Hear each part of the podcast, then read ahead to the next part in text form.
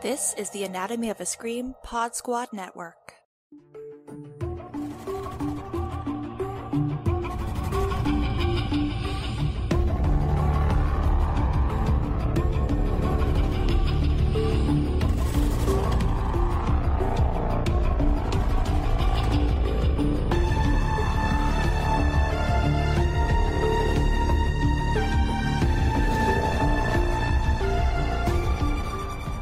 Welcome back to Hey You, a You, as in the Netflix show podcast. I am Joe Lipsett, and I am joined, as always, by Sheree Bohannon. Hi, Sheree. Hi, Joe. How are you today? I am doing okay. I'm excited to dig into You season two. So, Yes. folks, as always, we are dedicating one episode per season in the run up to season four. And then at that point, we'll be doing one episode per episode. But, uh, Sheree, I'm interested. How did you feel about You season two? I definitely feel like you season two was not as spicy as season one. Hmm. I think that it's spicier than the book that it's based on, specifically Oh, okay. with some of the characters we get um, and the versions of them we get here, but also some of them took major steps back. It's like a weird mixed bag of, I don't know. But I'm still here and I obviously came back because here we are. so, There yeah. we go. Yeah, I mean, I feel like we probably mentioned it on that first episode when we were talking about season one, but like you and I have both read both of these books. We have both obviously watched the seasons. I have foggier memories of this. I remember that I got really frustrated when I was reading the book because there were some interesting ideas, but it also felt like it got stuck up its own butt a little Yes. too often. Yes. And I feel like you're right. The show sidesteps some of that. Like it's still very much, we've moved the show to Hollywood now. We're doing a lot of kind of inside baseball, talking about how movies get made, and we're making fun of influencer culture and foodies and just how self absorbed Los Angeles people are. And at the same time, I was kind of like, what are we doing with this Jenna Ortega shit? I love the Oh. actress, but all of that storyline about Joe trying to connect with another fucking kid was just no, stop this. I really feel like some executive somewhere was like, we need to make him more human in the show than he is in the book. And no, we don't. No. We, we don't. Part of the reason I'm here is to see him actually kill people. I don't want any of this. I, nothing's my fault if we look at it from these angles. Cause like, that's boring. I, I loved Jen Ortega, but her character was not there in the book.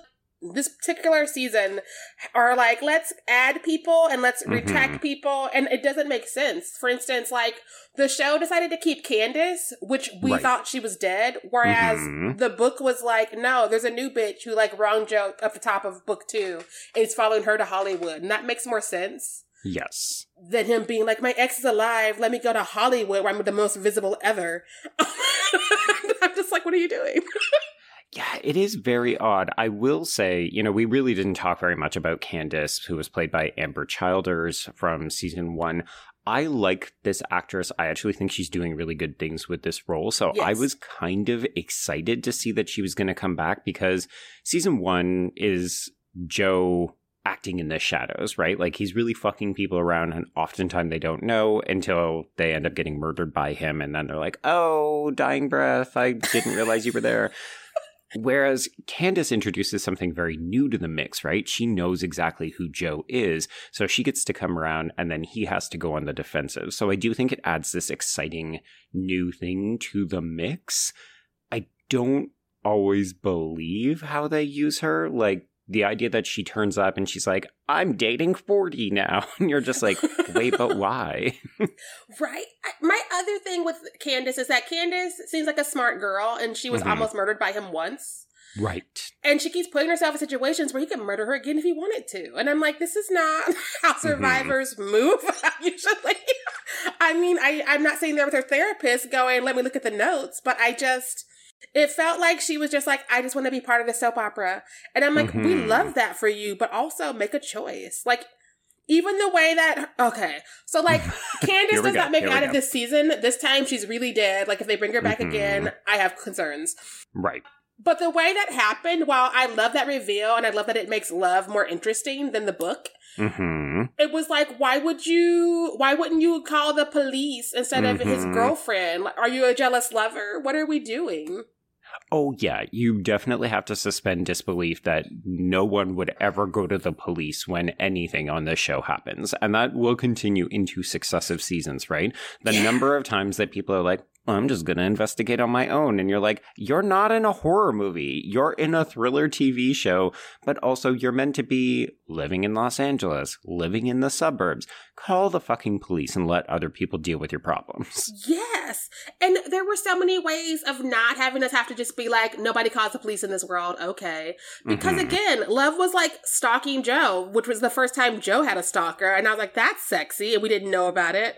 And so, like, she could have had eyes on that surveillance place because her family has money, as we get into, which is how they get away with all these murders. Right. we didn't have to be like, I'm going to call her. We're going to wait here with this dead body so she can see you for herself. And then I'll call the authorities. I'm like, what kind of Batman shenanigans are these? Like, I. Yeah, this second season seems to be much more interested in exploring how money can be used to get you out of problems. Like season one, we do have rich people, but it's kind of like side rich, right? Like Beck is independently wealthy, but also she has to run to her father when she needs money. She needs to rely on Peach to help her out occasionally. Here, it's like, oh, we have had money for days. But I also think that that makes Love a more interesting character as a result because she's so used to being able to get whatever she wants that when it's revealed, oh, hey, I also murder people because me and my twin are totally fucked up, hmm. it does make it more believable. Yes. No, I feel like love benefits from this family dynamic that the show set up, but nobody Mhm. else does. uh, because, like, in the book, like, 40 was more interesting. He was very annoying, but he was also purposeful with his manipulation of Joe. Whereas here, he's just like a giant man baby, and we just Right. let him be because we're rich. And I'm like, this is this is not an interesting choice compared to the book. Yeah, it's interesting that you say that. Maybe we can talk a little bit about these two performances. So, you know, yeah, uh, Joe goes to Los Angeles. He immediately ends up falling in love with this girl who is a chef. She works at a restaurant slash bookstore called Anavrin.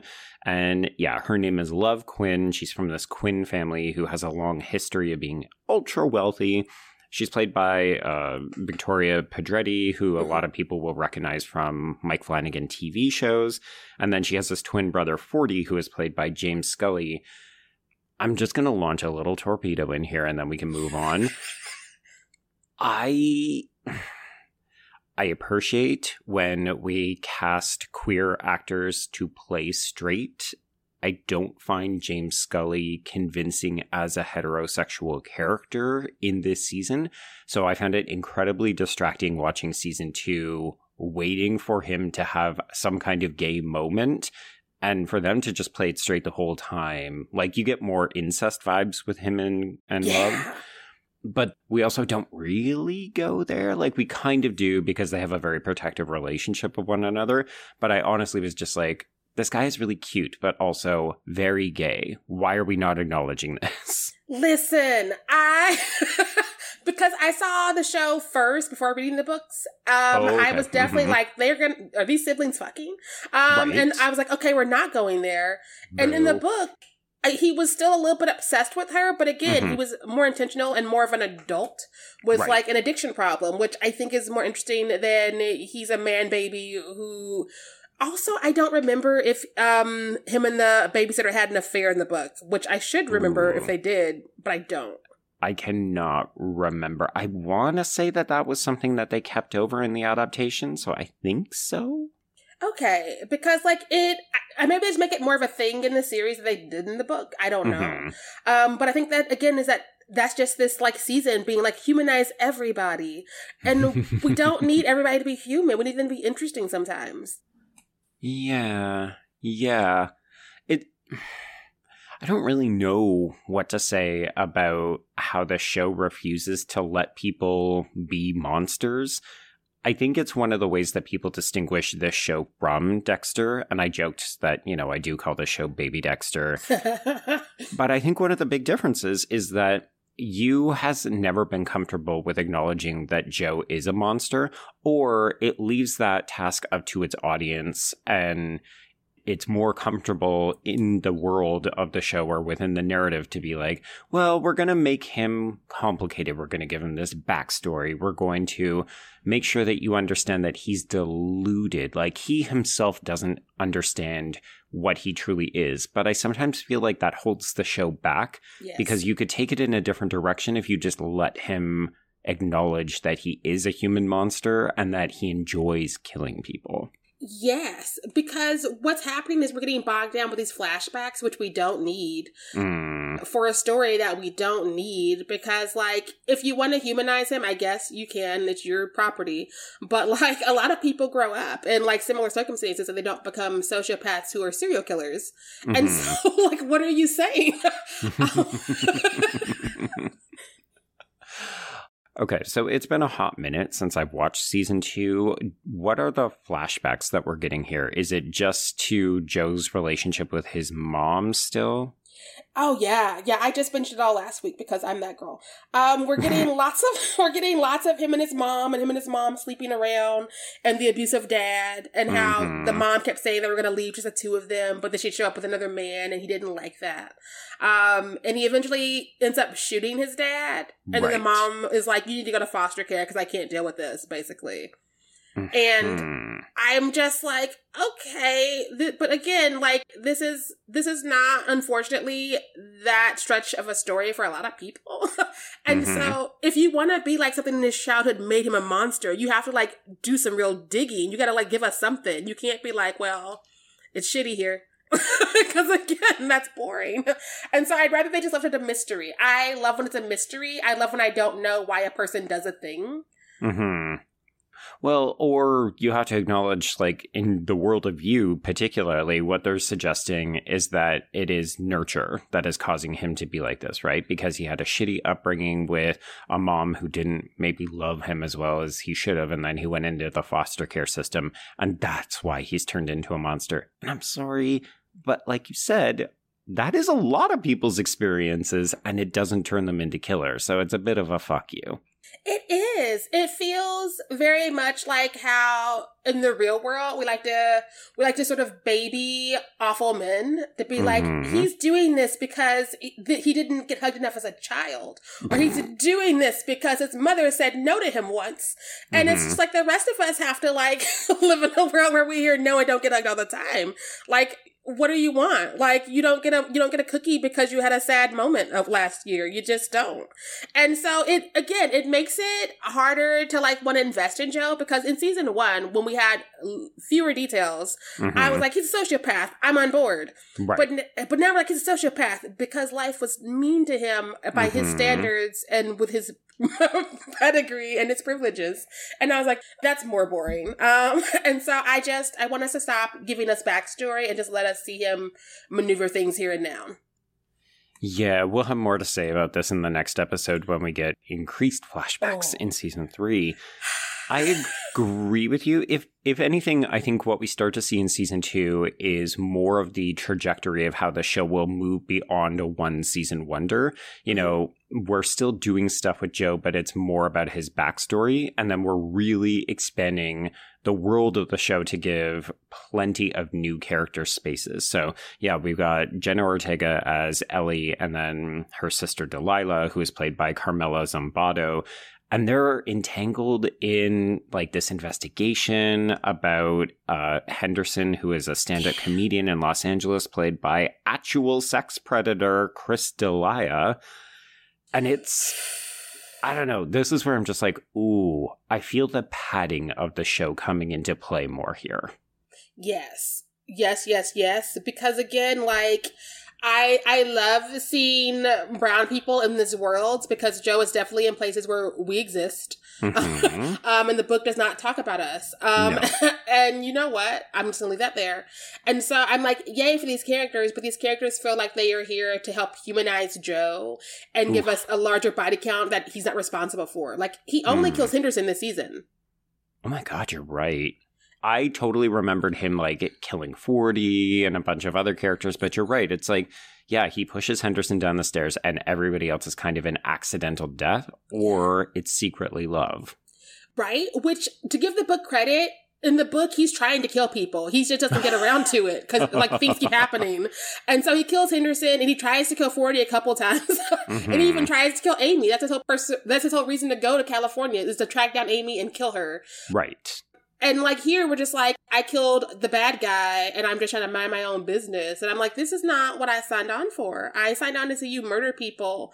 But like, because that's one of, the, again, we talked about it a little bit in season one. The people he murdered, most of them deserve to die. Right. And so we were like kind of on his side. But like here, he's surrounded by basically the same sort of people and same stock characters. But mm-hmm. he's just like, live and let live. I've got love. And I was like, oh no. Yeah. Yeah, we're very much uh, moving into romantic Joe as opposed to stalker obsessive Joe. And even though obviously he's still very clearly stalking love, he's spending more time rationalizing what he's doing, right? Mm-hmm. And then I think the flip side of that is that we're also trying to do this big, broad Hollywood satire, right? So Guinevere's book has uh, been optioned by 40 and he wants to turn it into a movie, and Joe gets involved in the writing process. So there's a bunch of stuff like trying to gently mock the kinds of personalities you'll see in Los Angeles, but then also specifically the movie industry itself.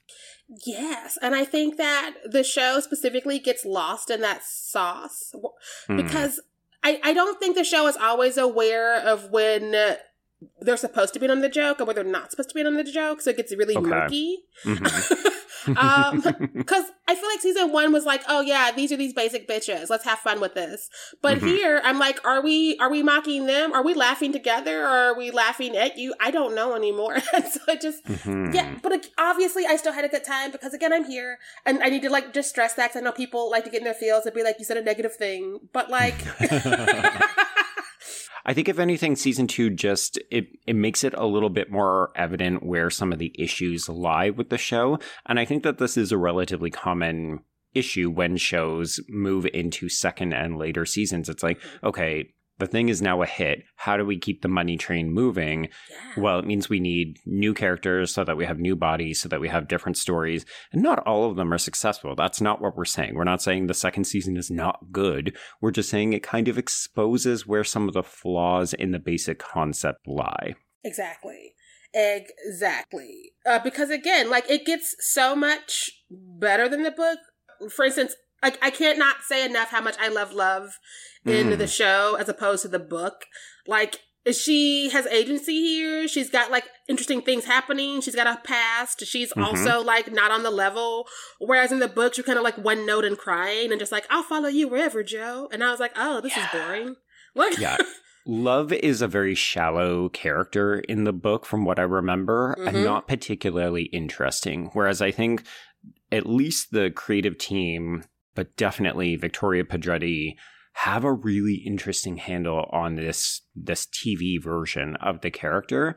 And again we'll have more things to say about where love goes in season 3 of the show in our next episode but I find her a lot more compelling than Beck was in season 1 like 100%. Beck was very much like a trophy that Joe wanted to get but you know they made her more complicated because she was shallow and narcissistic Love is damaged and she wants to have love so badly. Like, I think she's a much more relatable character.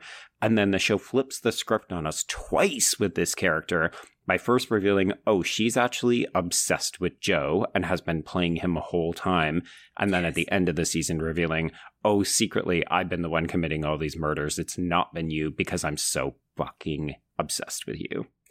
Right? And I love that kind of spiral because again, mm-hmm. like we're used to Joe being the apex predator. Yes. And so to have somebody else be like, I too am dangerous. Mm-hmm. um, and you have now have a new kind of problem, especially because we know Joe is very much like, I need to catch this person. And then once I catch them, I have to start fighting the other one so I can go ahead and kill her. Right. which is which is another reason why I'm upset Candace is still alive. I love that actor, like you said, but like it undoes his first kill that we're aware of. Mm. So even with this idea of keeping her alive, we're undoing the person we thought we were here for. Oh, that is interesting because I was actually just about to say that's one of the reasons I like the way that Candace is used this season is because it anticipates the idea of a killer, vengeful woman that can outsmart Joe. But I do totally take your point that, yeah, it undercuts the kind of origin story the show has been telling about him in season one. Now that you say that, I wonder if initially the reason we revived Candace was so that she could be that person, and then we decided mm-hmm. to make that love, and then we had both mm. of hmm. them. Huh.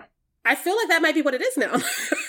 That's interesting because you've read book three and I have yes. not. So I don't actually know what happens, like if love is even in that book, whether the show just completely removes that. But that is fascinating.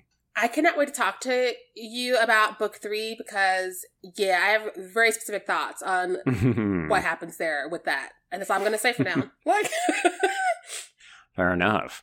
So there's a character that we haven't really talked too much about, and by a lot, I mean not at all. That would be Will. So this is the person that Joe takes over his apartment and locks in this season's glass box and I'd completely forgotten this character was played by Robin Lord Taylor from, you know, that terrible Batman show that was on Fox or whatever the other year. Loved this actor, hated hated Gotham, was not a fan. We all have to pay rent. That's what I like to say when I see those projects come out. fair, very fair. Yep. Forgot about him, and again, I just binged this like three days ago. Because again Joe let somebody live. Like right. what is why? Yeah like what is the design here? How do you suppose that you're going to be able to let this person go and not have them tell? Like you cannot lock a person in a clear cage and feed them through a, a double-sided mechanism for weeks at a time and not have them turn around and say this person kidnapped me and imprisoned me. It's just not going to happen in the real world. Exactly, exactly. And it's it's the more boring choice. It goes back to them trying to redeem Joe, Mm-hmm. And we don't need him redeemed. We need him to be scarier. We need him to be more bloody. We need him to like give us the things we came here for it, it kind of feels like those people who like to spin that narrative on Joker and Harley Quinn because we had a right. Gotham reference, and so that's why my brain is going. Fair. um, but they love to be like, oh no, that's a lovely relationship when it's like tweens and things, and like how we like to have the whole like he's a complicated artist narrative, and it's like he's not an artist, he's a murderer. Let him be a murderer. Just let him be a murderer. Well, continuing on that path, then, do you think that this is in part a response to how the show was received after season one because I think they would have known that people were thirsting after Penn Badgley in this role. Obviously, the show really took off on Netflix, as we discussed in the last episode. But I'm wondering if they kind of realized, oh, okay, there's certain things we need to do to keep this rabid fan base on our side. And that is in part to soften Joe or not let him go full serial killer. I I worry about that because I I too have noticed that we love to cast the hotties as serial killers, mm-hmm. um, and we we don't always like do that gracefully, which is why the tweens are like, I can't wait to see this new serial killer situation based on real people's lives. um, and and so like if that's part of it, that's one thing, but also after a full season, we're too far in the bag. And so you can't be like, well, let's just make these other kills kinder. You have to be like, we started this. How can we like move smarter now with what we've done? As opposed right. to, he's a tiny bunny now. It's safe. You can rehabilitate a serial killer. mm-hmm. um, I like to tell my friends, uh, men are not houses. You cannot just pick up a fixer upper and expect good results. uh, I mean, I would say that that applies to human beings overall, but yes, specifically for a lot of men. yes. Tinder is full of fixer uppers, and not all of them you need to invest time in. So, that could be a great lesson for the audiences who might be too young to be watching you that are watching you. Mm. And that could have been something that could have been negotiated in the writing, I think, as opposed to just being like, well, if none of the kills are his fault, he's just one of us. We're rooting for him now, right? Because I'm not rooting for him. I'm rooting for murder. Yeah, it, it is tricky. I think I feel it a little bit less strongly than you, if only because, particularly at the end of season two, when 40 is accidentally killed, mm-hmm. and then mm-hmm. Love just uses the family money to literally pin all of these murders on her troubled twin brother so that she and Joe can go off and be happy because, woo, she's pregnant. Part of me is like, this is ridiculous, but it's also so soap opery that I'm kind of into it. And well, I appreciate that, yeah, it defangs Joe to a certain extent. I like this idea that he just keeps getting away with shit because of coincidence, happenstance, and in this case, money.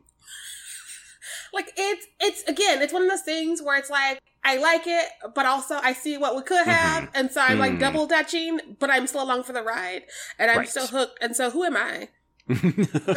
Who are you to complain? You watched right? the whole season twice. Listen, and then read a book. Like I just. Uh, look, we're just saying that we deserve residuals, and uh, we're really hoping that we're going to see some of this money from Caroline Kepnes because really we're paying her rent at this point. Listen. and by rent, I mean mortgage because she's probably really loaded. Oh, after four books, she better be. Like, oh my god, not. there's four. Oh god, you're right now. I think her Twitter bio says she finally finished it because I I was looking at that today and I don't mm. remember that title. So either it's a brand new book that feels like it's part of this series, or it's a part of this series. Gosh, okay. So, what's your kind of final takeaway on season two? Like, if you were going to give it a rating or better than season one, what say you? I don't think it's better than season one. Mm-hmm. Um, and I think that it, it's better than the source material that it's based on for a lot of the characters. And so I'm here okay. for that. I I don't know actually. I think that it's fine. I think it's fine on its own. I think it's it's still of the world enough to where like mm-hmm. I don't feel like, oh no, this is a sticky note. But like it's it could also just be a little bit it could be a little bit stronger in its truth in its lane. Okay. Okay. I can definitely appreciate all of that. This to me does feel like a bit of a separate beast. I think there's a novelty to season one, whereas with season two, it does feel a little bit more broad. The characters seem a little bit more jokey, mm-hmm. but I'm really here for a lot of the love stuff. I really enjoy looking at Jake Scully. So even though I don't buy him as a straight man, I like watching 40 because my eyes say thank you. Right. and then I I did think that it was a bit weak sauce to be like, oh, and she's pregnant. But then I'm also like, oh, and she's pregnant. So what the fuck are we gonna do now? And that takes me right into season three. Like I'm I'm on board. I that pregnancy reveal, I'm just gonna mm-hmm. like harp there for a second. Okay. Because Joe was finally about to kill his second person of the season. And I love I love that actor and I love what they did with that character, but I was like, he's gonna kill somebody again, yay! Mm-hmm. And he's like, I'm pregnant. He's like, Whoa. Right. And I'm like, we're humanizing him again on the way out. mm-hmm.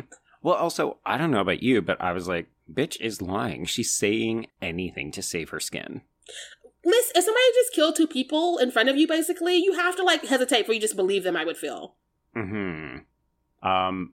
We do obviously get the amusing ending where we jump ahead. We have the baby. We're living in the suburbs. And of course, Joe's wandering eye looks over to the neighbor who has not yet been cast, so we don't actually even see what she looks like. We just see hair.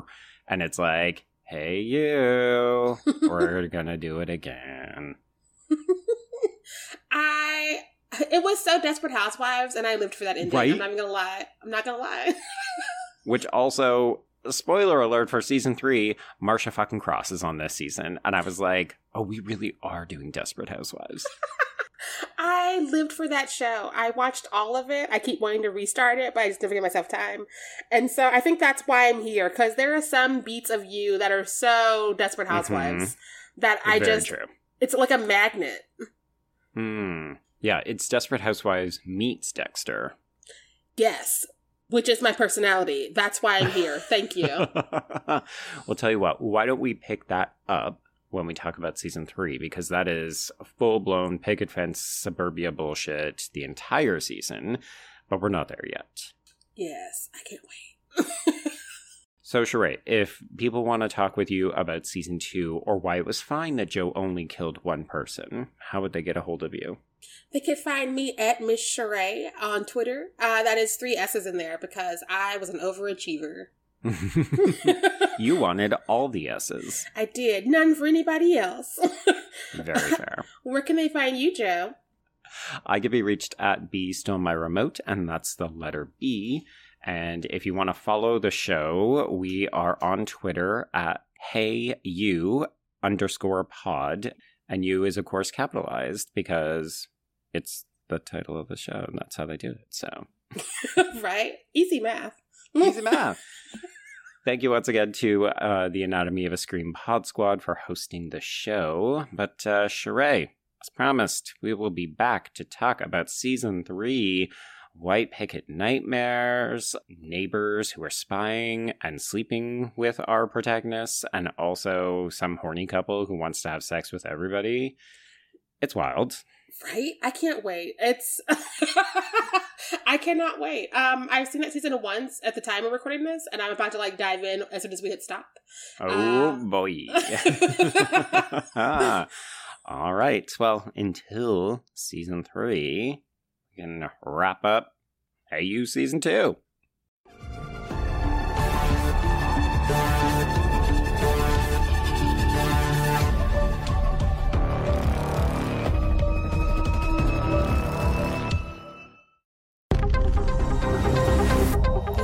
Scream Pod Squad.